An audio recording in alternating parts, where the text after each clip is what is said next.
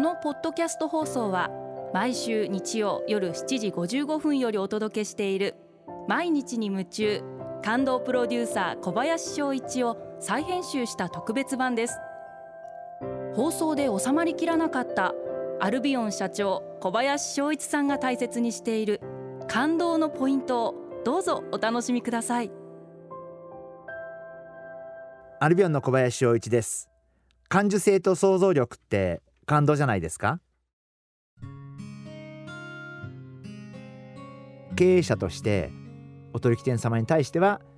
耳の痛い話をしなければいけないことがあって、まあ、最近そういうことがあったんですけどでまあもちろん直接話していただくのは会社メンバーに話していただいたんですけどまあ大体こういう話の後って相手の方の心の中って絶対に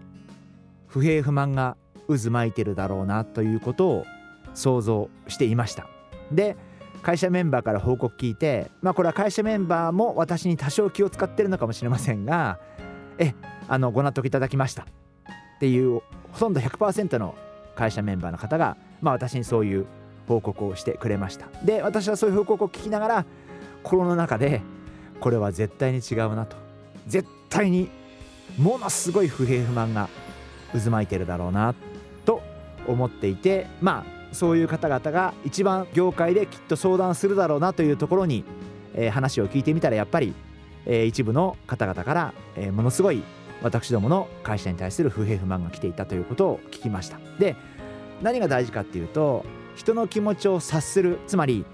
表面上「あ分かりました」って言ってくれていても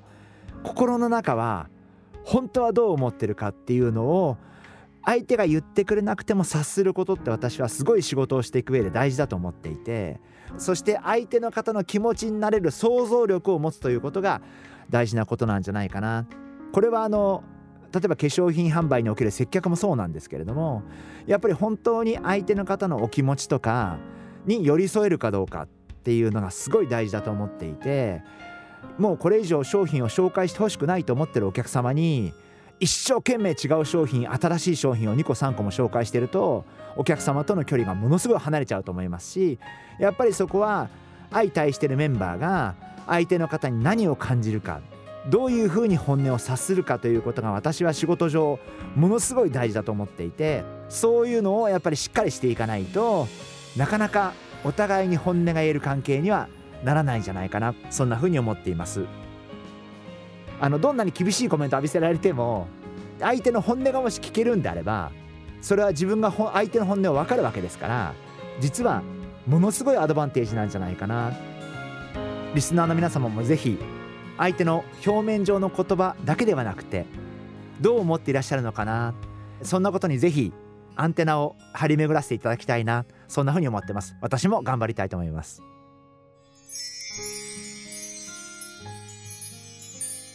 毎日に夢中。感動プロデューサー小林翔一ではあなたからの仕事のお悩みを受け付けています。番組ホームページにあるメッセージフォームから送ってください。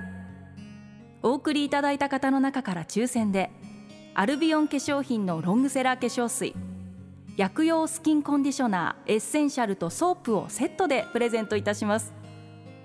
たくさんのメッセージをお待ちしています。